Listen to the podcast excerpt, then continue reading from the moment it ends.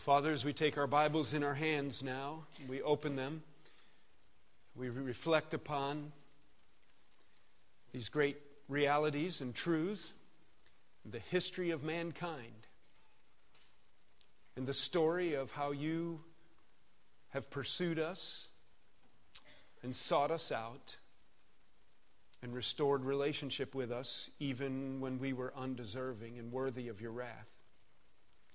Please challenge us, Lord, as we listen, as we sit quietly before you and we receive from our Bibles and challenge our hearts to think clearly about what it means to be a Bible believing Christian in this day and age. Father, help us to have humble hearts. Help us to receive your word, to recognize the authority of Moses and the prophets. We commit ourselves, Lord, to the hearing and then to the living out of the Word of God. In Jesus' name we pray, dedicating this time to you. Amen.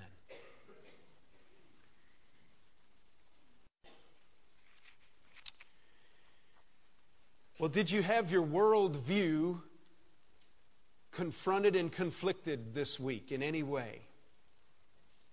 Let me ask that question again so you can think about what I said. Did you have your worldview confronted and conflicted in any way this week? I did.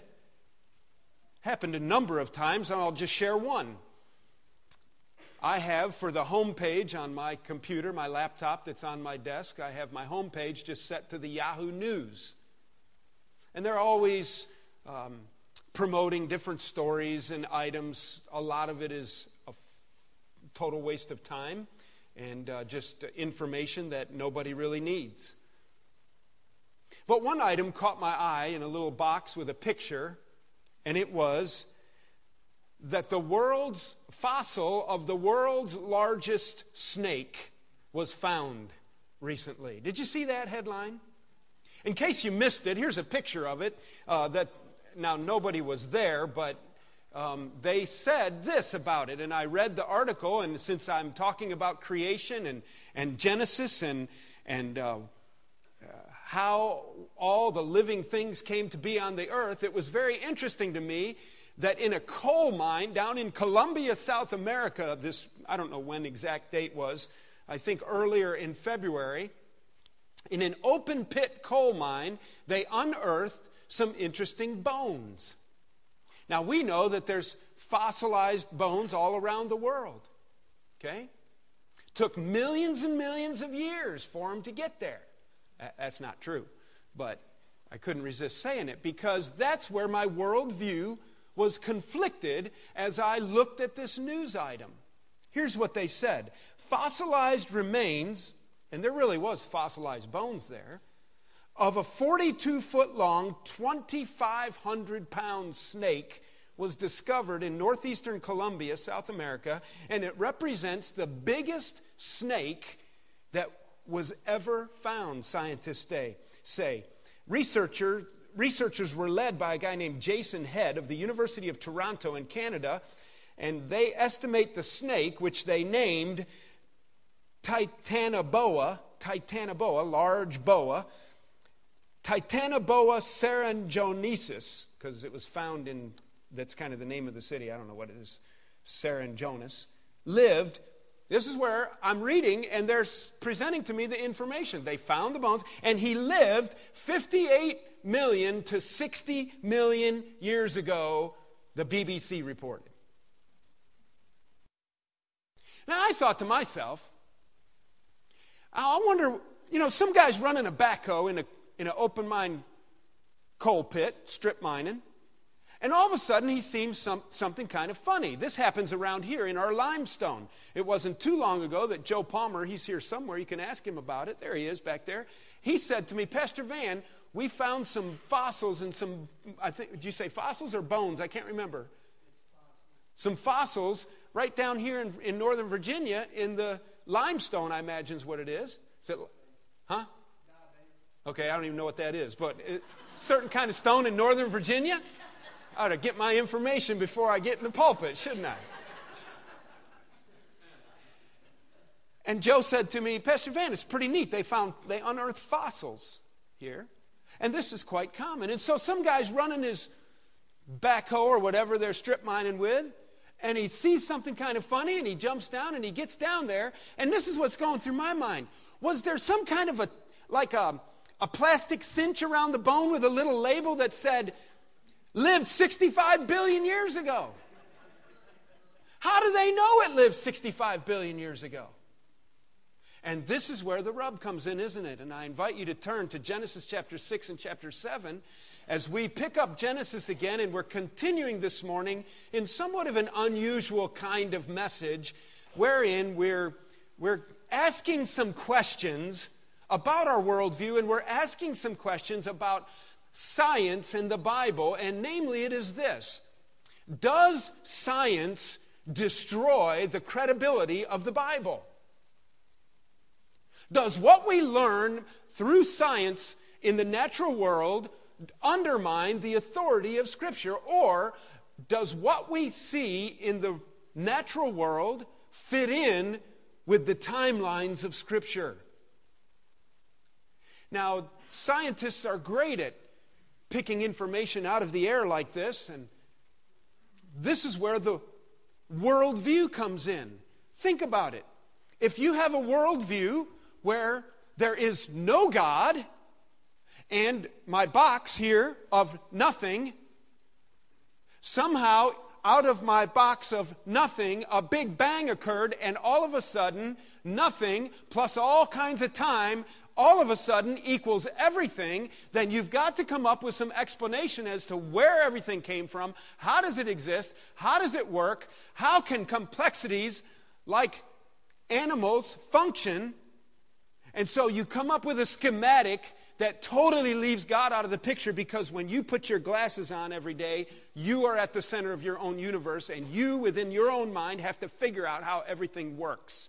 As a result, our children are taught on a regular basis, and if you're not alert, you will see on a regular basis evolution simply taught as fact.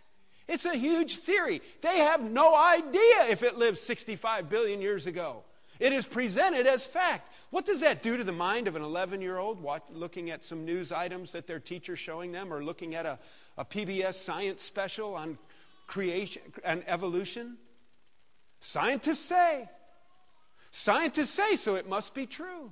I in no way want to undermine the sciences. I have high regard for the sciences. I would encourage you to challenge your children to consider being a creation scientist. We need boys and girls to grow up to be mathematicians and scientists and to uncover the marvels of God's marvel, of wonderful creation. But what are we doing to their worldview? Here it is as fact. Now, we wake up in the morning, at least I do, and I say, as Pastor Ev said, this is the day the Lord has made. I don't always say I'll rejoice in it, but this is, this is God's world. He's the one who created it. And when I put my glasses on every day, I'm seeing through the grid of biblical creationism. So therefore, I have to ask myself some questions. When I read my Bible, like Genesis chapter 6 and chapter 7, and next week we'll go to chapter 8 and we'll leave questions from science alone, knowing that we've barely scratched the surface, but trying to just challenge your thinking a little bit here. And some of you have never been exposed to biblical creationism and you've been ed- highly educated in the realm of the naturalistic evolution of the secular education system of our world. And so I just wanted to challenge you a little bit two weeks ago and then today. And so when we move on, we'll be moving right on into Genesis and the history after the flood and the repopulation of the earth. And we can't help but read this stuff and we say, okay, then if the scientist is discovering dinosaur bones, how come I don't see dinosaurs in the Bible? If the scientist is showing me that there was a such thing as an ice age, where does it fit in the Bible? And if the scientist is showing me that he can put bones together, real bones together, and assemble them, and there's no other identification than some kind of a Neanderthal that we might name Lucy or something, although I don't think Lucy's in the Neanderthal camp, then isn't it true that there's some kind of a link between animals and humans? What about cavemen, after all? We see their writings on the inside of caves, wall, cave walls. Where in the Bible does that fit? And what happens to our young people? Well, they don't want to admit it in Sunday school, but by the time they get to 11th grade physics and biology, advanced biology classes, and by the time they head off to university for intro to philosophy and worldviews and, and intro to, to biology and world sciences, they get thrashed. Because, why? because the worldview, evolutionist worldview scientists presents things in such a way that, that I have no answer for them because it's not in the Bible. Now, I'm not going to pretend to know that I have all the answers. What I want to show here this morning, though, is I want to ask a few more questions, namely about dinosaurs, the Ice Age, and cavemen, because I think it's very legitimate to ask ourselves where in the grid or the timeline of Scripture does that stuff fit? And is there any evidence in creation science for these things to be substantiated? Or do I have to leave a hole in my brain where I leave a big question mark that suggests that maybe the scientists know more than I know and maybe 65 billion years is realistic, and somehow the Bible is just about spiritual things, and the physical, scientific things we'll leave to the real scientists. Well, let's review where we've been just briefly. We've talked about the flood. And we you'll see a picture here. We've been talking about questions about Noah's flood. Namely, was it local or was it universal?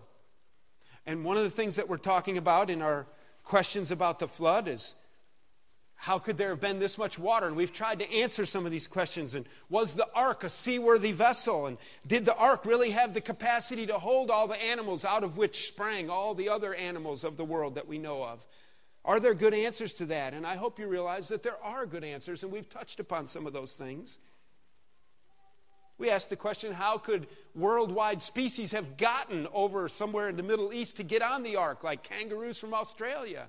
And then we realize when we open our Bibles to Genesis chapter 6 and chapter 7 that though these questions are not specifically asked and answered, we recognize that there was this incredibly cataclysmic event where it is easy to conclude that everything changed. And when we have our Bible glasses on and we look at the fossil record, for example, and we see tropical trees petrified in Siberia, and we see, um, you know, mammoths with tropical type vegetation in their mouth up in the Arctic, frozen in the ice, we recognize that there must have somewhere been a huge climactic shift. And what answers that?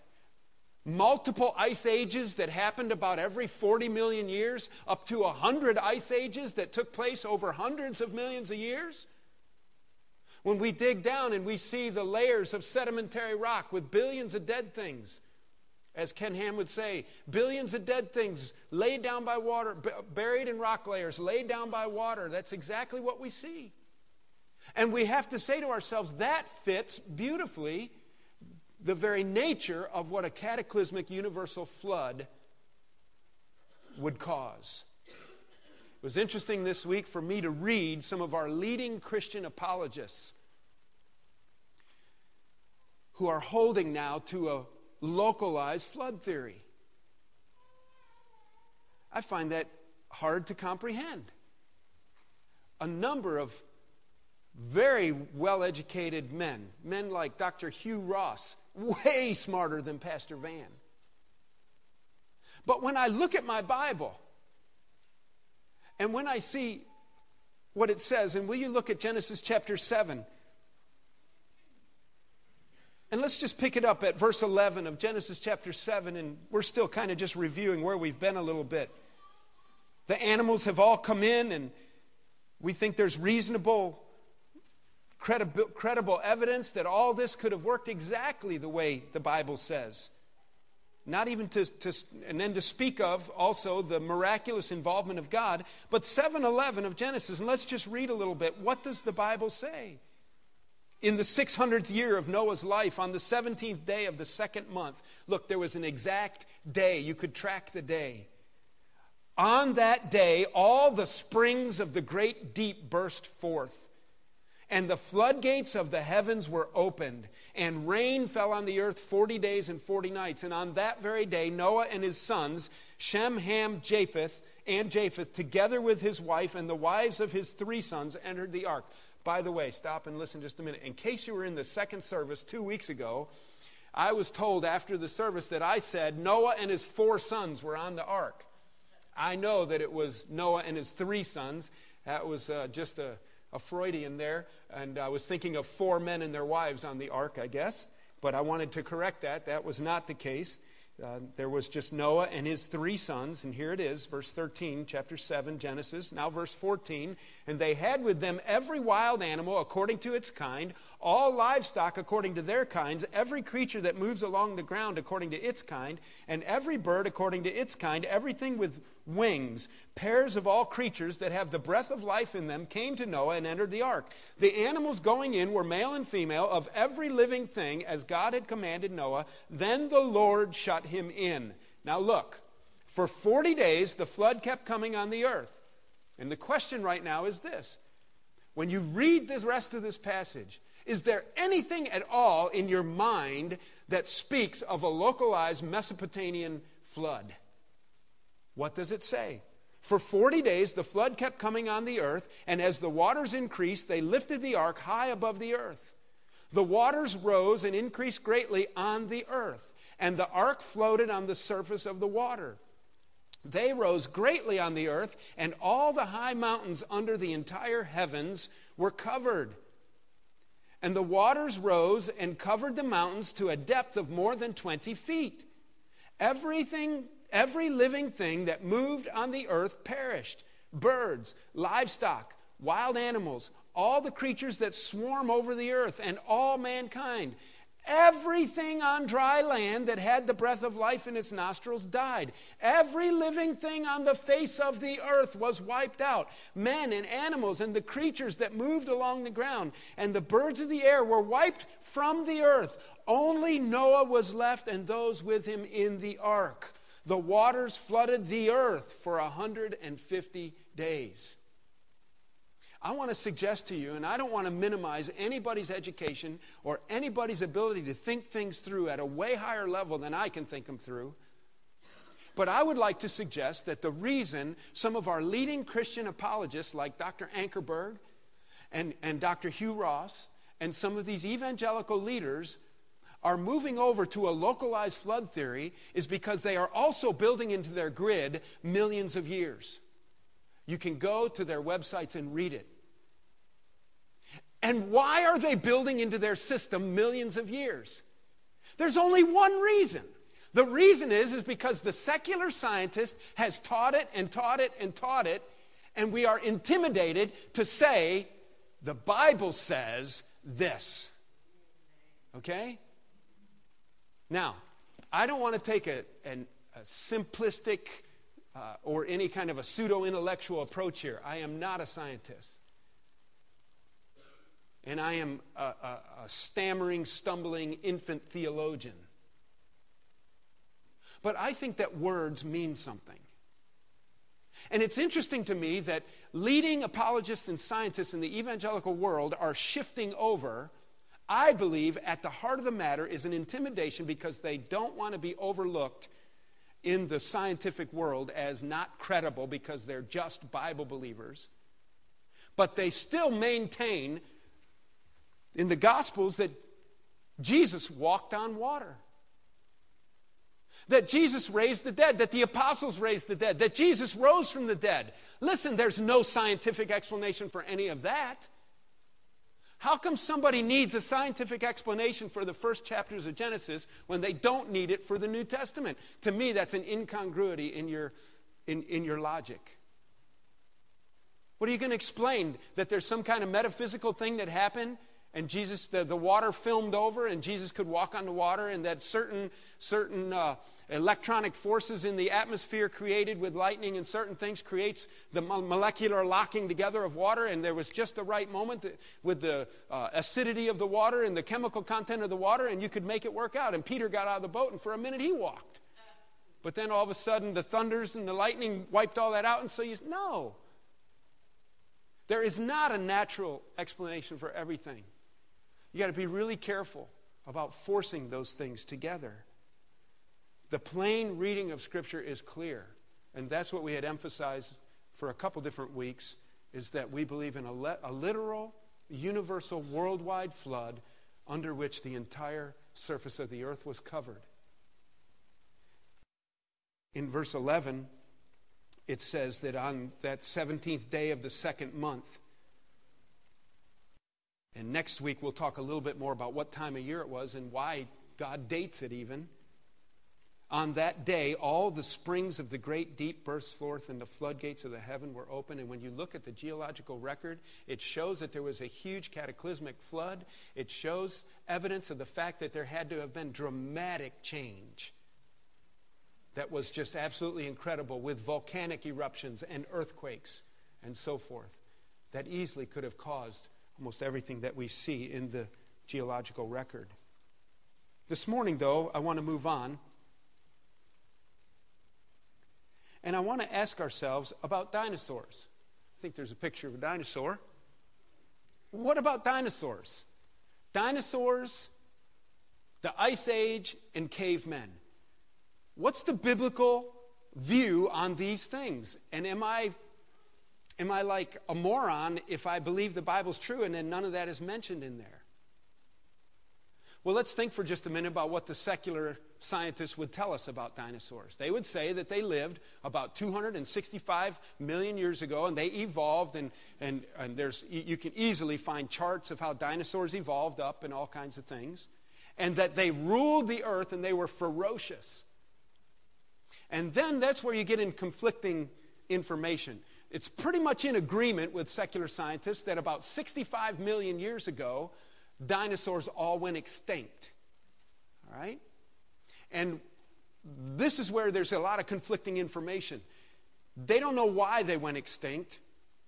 They just know they did because we have the fossil record. I've seen the bones myself. I remember as a little boy being fascinated. Downtown Chicago at the Field Museum, when you walk in, the big um, Museum of Natural History and the big skeletal structure of these dinosaurs and so forth. Phenomenal.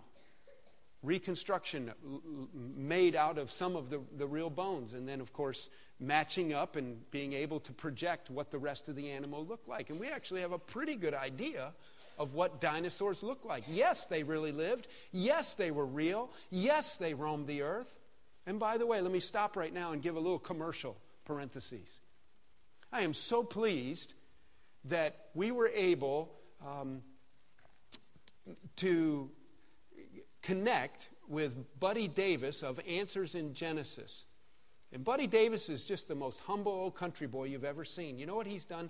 He's gone all over the world looking for dinosaur bones. He spent extensive time up in the Yukon and up in, and above the Arctic Circle digging uh, frozen bones out of the ice. And Buddy Davis is the guy who, if you ever go to the Creation Museum in Kentucky, where Ken Ham and Answers in Genesis has their headquarters, Buddy Davis is a dinosaur sculptor. He does beautiful work. And this summer, July 26th, Mike Donnelly helped me connect up with these guys, and I appreciate that, Mike. But um, on Sunday, July 26th, Buddy Davis is going to be right here for both services, and his topic of lecture for that morning is going to be dinosaurs, fact or fiction. You'll be fascinated. He'll give you way more information and better organized information than I'm giving you this morning. He's going to sing a little bit. He's the one who wrote the song that the children sang a few weeks ago. If there really was a worldwide flood, what would the evidence be? Billions of dead things buried in rock layers, laid down by water, all over the earth. He wrote those songs, and he's a great singer, kind of a folksy country boy singer. He's just the most humble guy, and he's great. He's going to be here for Sunday morning. Then, Sunday night, July 26th, we're going to have a carry in picnic supper and then Buddy's going to do a concert in the outdoor chapel. And then Monday morning, July 27th, is our week of day camp. Regular day camp launches that week. There'll be over 200 children here, and we're, Buddy's going to stay until noon, and he's going to do a session on creation and dinosaurs for the children right here, probably in the auditorium, so he can use the PowerPoint. It'll be a lot of fun, and I thought it was a perfect time to promo that right now. Now we go back to our sermon. yes, dinosaurs are real. Yes, dinosaurs really lived. To give you just a little bit of information on it, it was in the 1820s that a guy over in England named, named Gideon Mantell found some unusual teeth and bones in a quarry. It was by 1841 that nine different types of these reptiles had been uncovered. It was a guy named Dr. Richard Owen, who was a British scientist, who named them Dinosauria. It was the first time, 1841, that the word dinosaur was used. That's why it was never mentioned in the Bible. The word wasn't invented until 1841. Dinosauria, and it means terrible lizard. Terrible lizard. That raises then some questions. If we have the bones, we have the fossil record for dinosaurs, then I want to ask four quick questions about them. Number one, when did they live? Number two, when did they die? Number three, were dinosaurs on the ark? And number four, did dinosaurs live on the earth after Noah's flood? Let's answer those questions quickly if we can. We already know a little bit, as I was saying, 65 million years ago, the secular scientists would say that either asteroids, that's kind of the picture here, fell from outer space and hit the surface of the earth in such a way that it killed all the living animals and killed off the dinosaurs. Some people say that disease swept through them. Some people say they starved to death. There's all kinds of theories about what happened to dinosaurs. Nobody knows for sure. The question the biblical creationists would ask is when did they live? Well, let's, if you're still open in Genesis, let's flip, flip back to Genesis chapter 1 and let's see what God says. Genesis chapter 1, begin with verse 24. Look what it says. And God said, "Let the land produce living creatures according to their kind." Genesis 1:24, livestock, creatures that move along the ground, and wild animals, each according to its kind. And it was so. And God made the wild animals according to their kinds, the livestock according to their kinds, and all the creatures that move along the ground according to their kinds, and God saw that it was good. And then God said, Let us make man in our image, in our likeness, and let them rule over the fish of the sea and the birds of the air, over the livestock, over all the earth, and over all the creatures that move along the ground. You read on and you find out that this was day six of creation. Now, if you have your Bible glasses on and you're a Bible believing Christian, you have no other option. Yes, dinosaurs are real. We can dig in the ground, we can find their bones. When were they created? They were created on day six of creation, along with all the other wild animals of the earth. They were not then created. Um, 200, they did not evolve 240 billion years ago because now, working our timeline backwards through biblical genealogy, even leaving significant gaps, the age of dinosaurs, as far as when did they live, has to be six to 10,000 years ago. If the biblical record is close to being accurate, and I suggest that it is, dinosaurs lived following creation on the face of the earth six to 10,000 years ago, and men saw them. You say, but I thought they were ferocious, terrorizing animals. I would say that the change happened after the curse and that that could very well be, but I would say that a lot of that is speculative, what's been created in movies and, and videos for kids.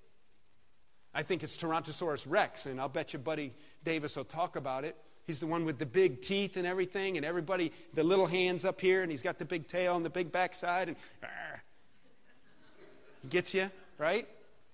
And everybody says Tyrannosaurus rex is such a meat eater and he was horrible. They've creation, biblical creation scientists have looked at their skulls more, and the more they look at his dental framework of his jaw, you know what they find out? That he had great big long teeth, but very shallow roots. And you know what they're speculating? There's no way that those big teeth would have been strong enough to be a meat shredding, meat ripping, fighting, ferocious animal, that he was a vegetarian. and that his teeth were perfectly designed to go through thick foliage that we would find in the, the Garden of Eden and times after that, thick foliage all around the world where there was a much more uniform um, atmospheric temperature, vegetation, and those teeth were perfectly designed to get fruit and berries and leaves off the tree, and he was a vegetarian. You know what? I think that makes perfectly good sense. I have no problem with that. Nobody was there to see it. How come our view is the one that is an ignoramus view, and the scientist view, who says it evolved out of nothing, is an intellectual view? I think they got it the other way around. A marvelous creator designed these marvelous animals, and they lived on the earth six to 10,000 years ago. They lived alongside people. When did dinosaurs die? We know that death and dying entered the world when? In Genesis chapter 3. Dinosaurs started to die after Genesis chapter 3, when everything else started to die. You say, how come there's so many dinosaur bones? And I think that is interesting, and I don't have all the uh, answers, and even biblical creationists have theories on some of these things. But doesn't it make sense that if the earth begins to erupt, and what you have is you have these fossils of bone structures, and you have evidence of these animals that were living at certain levels, and they're covered what? They were covered rapidly with mud. The flood theory makes way better sense that that would be a fossilizing agent rather than something dying and lying on the surface of the earth and waiting for dust to cover it after hundreds of years, yea, thousands of years, yea, millions of years, and finally it fossilized. I would suggest that with the model, and it's very interesting, you could look this up later, with the Mount St. Helens model that happened in uh, uh, Oregon, is that Washington State? Washington State, in the Mount St. Helens model and other models, that fossilization happens way more rapidly than what secular scientists suggest. The flood is a perfect illustration of something being covered rapidly with mud, certain levels of decay, but then it, the sedimentary seals around it, and when the right soil content was available, the bones fossilized. The dinosaurs died off in the flood worldwide except for how many? At least two of enough kinds to produce all the other kinds after they got off the ark. Were the dinosaurs on the ark? Yes. You say, how did they fit? Some of them li- were 80 tons. The answer to that is they just took little baby ones. Also, many dinosaurs, full grown, are only the size of kitty cats and dogs. They're small. Only a few of them were huge. That doesn't strain the intellect, does it? Why wouldn't you take a juvenile dinosaur on the ark instead of a full grown one? Did dinosaurs live after the flood? I think the answer is yes. They got off the ark, they lived on the earth, they began to reproduce. Let's turn in our Bibles to Job chapter 40, and let's see if we don't see if Job, and many Bible students believe that this is the oldest book in the Bible. It's possible that the first 11 chapters of Genesis were written first. I believe Moses probably wrote it and not Adam and his direct descendants, as some speculate. But Job lived pre Abraham. And in Job chapter 40, do you remember this story where God and Job are having this long conversation? God is saying to Job, is anything greater than I am. And to put an image in Job's mind of things that are massive and great that Job could relate to, God suggests two beasts that nobody knows what they are. And neither do I, so don't hold your breath. They're transliterated from the Hebrew. And so one is called Behemoth, and the other is called Leviathan. So let's just read for just a minute and you tell me what you think they are. Let's begin right at verse 15. Remember, God is holding up a comparison to himself If you think this is great, how much greater am I? Is his point. Look at Behemoth, verse 15, Job 40, which I made along with you and which feeds on grass like an ox. See, it was a vegetarian. What strength he has in his loins, what power in the muscles of his belly. His tail sways like a cedar. The sinews of his thighs are close knit. His bones are like tubes of bronze, his limbs like rods of iron. He ranks first among the works of God, yet his maker can approach him with his sword. The hills bring him their produce, and all the wild animals play nearby. Under the lotus plant he lies, hidden among the reeds in the marsh. He dwelt in low lying, wet areas. The lotuses conceal him in their shadows.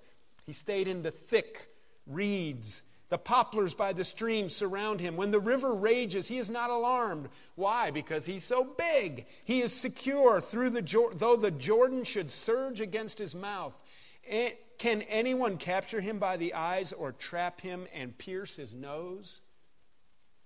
In other words, you see how great Behemoth is? Behemoth, by the way, is a transliteration. It just means giant beast. God is evidently talking about something that Job has seen with his own eyes. And he's saying, Job, you know the giant beast behemoth.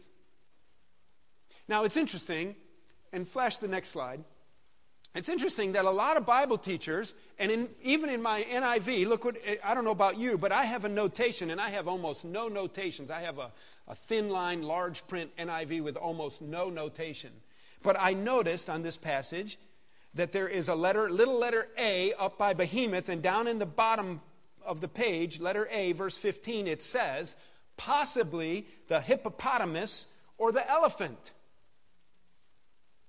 Now, we do know that it has to have big legs because it can't be an alligator or a crocodile type animal because it talked about how huge its legs are. That would fit a hippopotamus or an elephant.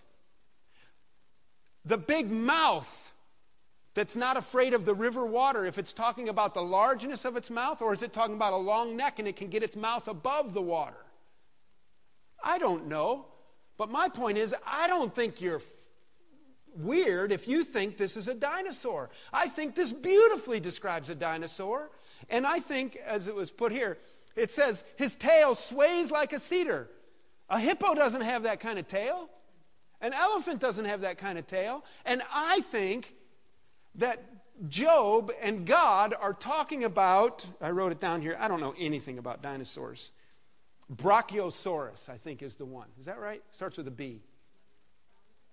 I don't know. It doesn't matter. There's all kinds of books written about it, and Buddy Davis will tell you all about it. July 26th. Did I tell you Buddy Davis is coming?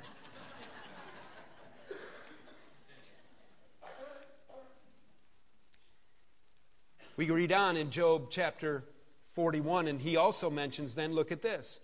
Can you pull in Leviathan with a fishhook? Or tie down his tongue with a rope? Can you put a cord through his nose or pierce his jaw with a hook? Will he keep begging you for mercy? He's talking about how big and powerful he is. Skip down to verse 12. He's still talking about it. Well, I like verse 11. Let's read it. Who has a claim against me, Job, that I must pay? Everything under heaven belongs to me, Job. Verse 12 I will not fail to speak of his limbs, his strength, and his graceful form. Who can strip off his outer coat? Who would approach him with a bridle? Who dares open the doors of his mouth, ringed about with his fearsome teeth? His back has rows of shields tightly sealed together. Each is so close to the next that no air can pass between. They are joined fast to one another. They cling together and cannot be parted. His snorting throws out flashes of light. His eyes are like the rays of dawn. Firebrands stream from his mouth. Sparks of fire shoot out. Smoke pours from his nostrils as from a boiling pot over a fire of reeds. His breath sets coals ablaze and flames dart from his mouth. Strength resides in his neck. Dismay goes before him. The folds of his flesh are tightly joined and they are firm and immovable. His chest is hard as a rock hard as a lower millstone. When he rises up, the mighty are terrified. They retreat before his thrashing. The sword that reaches him has no effect, nor does the spear or the dart or the javelin. Iron he treats like straw, and bronze like rotten wood. Arrows do not make him flee. Sling stones are like chaff to him. A club seems to him but a piece of straw. He laughs at the rattling of the lance. His undersides are jagged potsherds, leaving a tail in the mud like a threshing sledge. Another note down at the bottom of mine says possibly a crocodile. It could be, and I'm not mocking anybody. But when I think of the reproductions of dinosaurs and, and how they speculate dinosaurs must have been, I think you've got some dragon like animal here. You say, well, what about that fire breathing? I, I, I really don't know. I, I don't know. I just think it's some kind of ferocious animal, and I know I don't think it's a crocodile because you can take a crocodile and take a knife and stick his underbelly. And here it says his underbelly's hard as a rock, and that arrows don't hurt him. Some kind of dinosaur, isn't it? Now, nobody really knows who Behemoth and Leviathan are. But is it far fetched to imagine that Job saw these animals and that other living people saw them. And we don't talk very much in our public schools about the dinosaur tracks in the rock down in Texas with footprints in the rock beside it, do we? The huge three toed. You say, well, what made the dinosaurs die then? And very quickly, let's answer our other two questions as we answer that extra question. Our first question today was about dinosaurs. And we wanted to ask ourselves are they part of the biblical record? If so, when did they live? When did dinosaurs die? Were dinosaurs on the ark? Did dinosaurs live after the flood? The answer is yes. Two other questions that I wanted to answer, and I just skim over them and we'll move on to chapter 8 next week. Where does an ice age fit in? Click the next slide, please. There really was an ice age. Yes, there really was quickly ask this question What would it take? What would it take to make an ice age? I thought it was interesting. I was thinking if you ask a kid today if there was an ice age, they'd say, Yeah, there's two of them, and I saw them both on DVD. Clearly, scientists can observe the evidence of extensive glacial activity and ice movements where today there is no ice. The picture that you see right now is Wallowa Lake in Oregon. And I'm no geologist, but what you clearly see on the edge of the picture up here is, is where it's not real clear to see, but it's a dam up at the top part where it's horseshoe shaped. It's called a moraine. It's from the glacial ice that pushed all the rock and rubble and created a dam. And then when the climate changed, the ice melted and a lake was there. We have all kinds of evidences up in the Northwest and in Montana where huge lakes were formed by these glacial movements in the ice and the moraines and then when the water melted and you have also you have evidences where these dam walls would break and then you had huge washing away and you had here huge cuts and, and caverns that were formed. Let me ask you a question. What does it take to make an ice age? Well i'm no climatologist but let's suggest that to have an ice age, I don't think it's far fetched to think that you need all kinds of moisture. Why do you need all kinds of moisture? Because it's got to freeze. Ice is made out of water. Where's it going to come from? And if we had this huge volcanic activity and earthquake activity during the flood, what do you now have? It's what you also need to have an ice age. It's what's also in the ice of Antarctica and, and, and the Arctic and Greenland volcanic ash. Why volcanic ash? Because we know for sure that huge bursts of volcanic ash do what? It filters the sun rays and it cools the surface of the earth. Biblical creationists, in short, believe that the ice age, and there was, that there was only probably one main ice age, and that it happened about 500 years after the flood. It happened in the northern regions of the globe as we know it mostly. And that people like Job and others who lived in the Mesopotamian region, where the earth was beginning to repopulate, simply had not spread out far enough to be impacted by those ice ages. Is it far fetched to think that volcanic activity, climate change, seasons now implemented, huge volume of moisture in the air created snowfall, created year after year of a colder climate, colder climate, and that it actually, and before all that changed, you had vast regions covered with ice. And those big glaciers shifted and moved, and the evidence is clear. Surely there was. Once again, it's not preposterous or ridiculous or even foolish. In fact, it fits beautifully with the testimony of Scripture that some kind of an ice age could have happened following the flood. Finally, what about cavemen? Uh, flip the next screen, let me show you. This is really fun to look at. The P 38s of the Lost Squadron up in Greenland. Flip the next one. They went and recovered them in, the, in started in the 80s and in the early 90s. There was a World War II fleet of planes that headed over to Europe. They turned around in a snowstorm, ended up crash landing all together. There was a couple of bombers and a bunch of P 38s, and they landed in Greenland. And all I wanted to illustrate here was this that when they went to find them, they expected them to be heaped over with snow and ice, but they never dreamed that they would be 250 feet below the surface of the ice. Why would they have never dreamed that? Because we have been taught by secular scientists that for that much ice to accumulate, it takes hundreds, if not thousands, 10,000, 100,000 years for ice to accumulate. The P 38s in 50 years had, were 250 feet below ice. I thought that was interesting. What's the next slide? Do I have any more? Oh, you can learn about the ice age right there. Finally, our last question, and then we'll leave. What about cavemen? Say, yeah, Pastor Van, what about cavemen? You cannot, here's my short answer you cannot overstate the nonsense about cavemen. There is no evidence you have this. You have, you have creative imaginations that take little bone chips and create huge structures. The evidence is so sparse. Little bone chips, and they create a whole skull.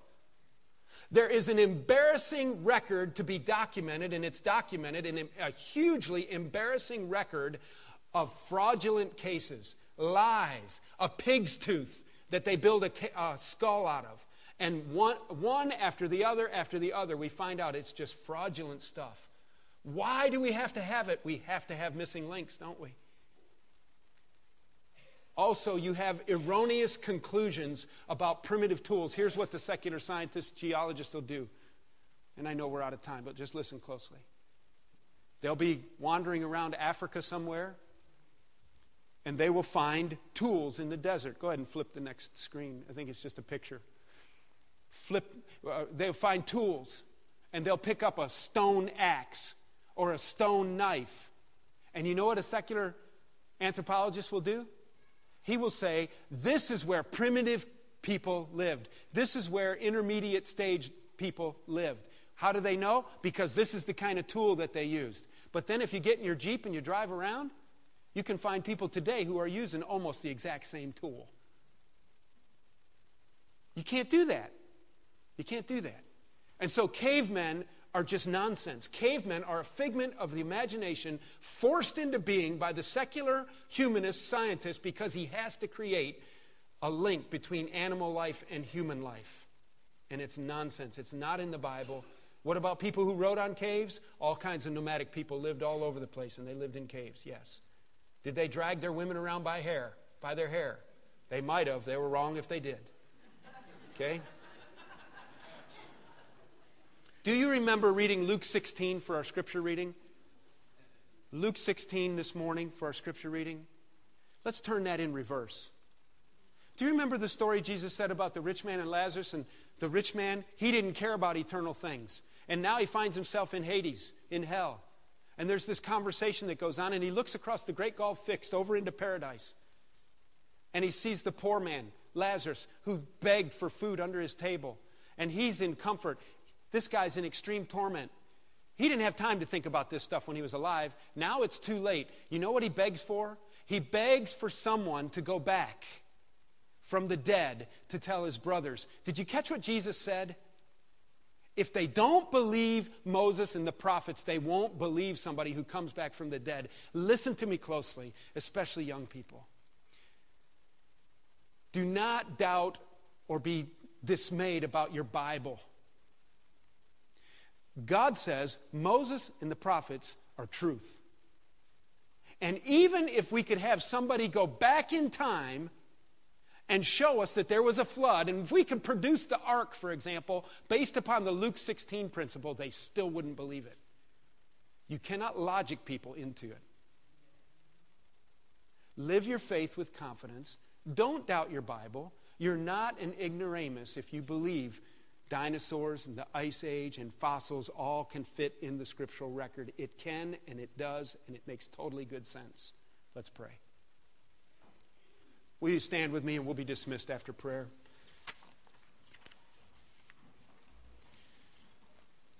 Father, thank you for your grace in our lives and the change that the Bible brings us.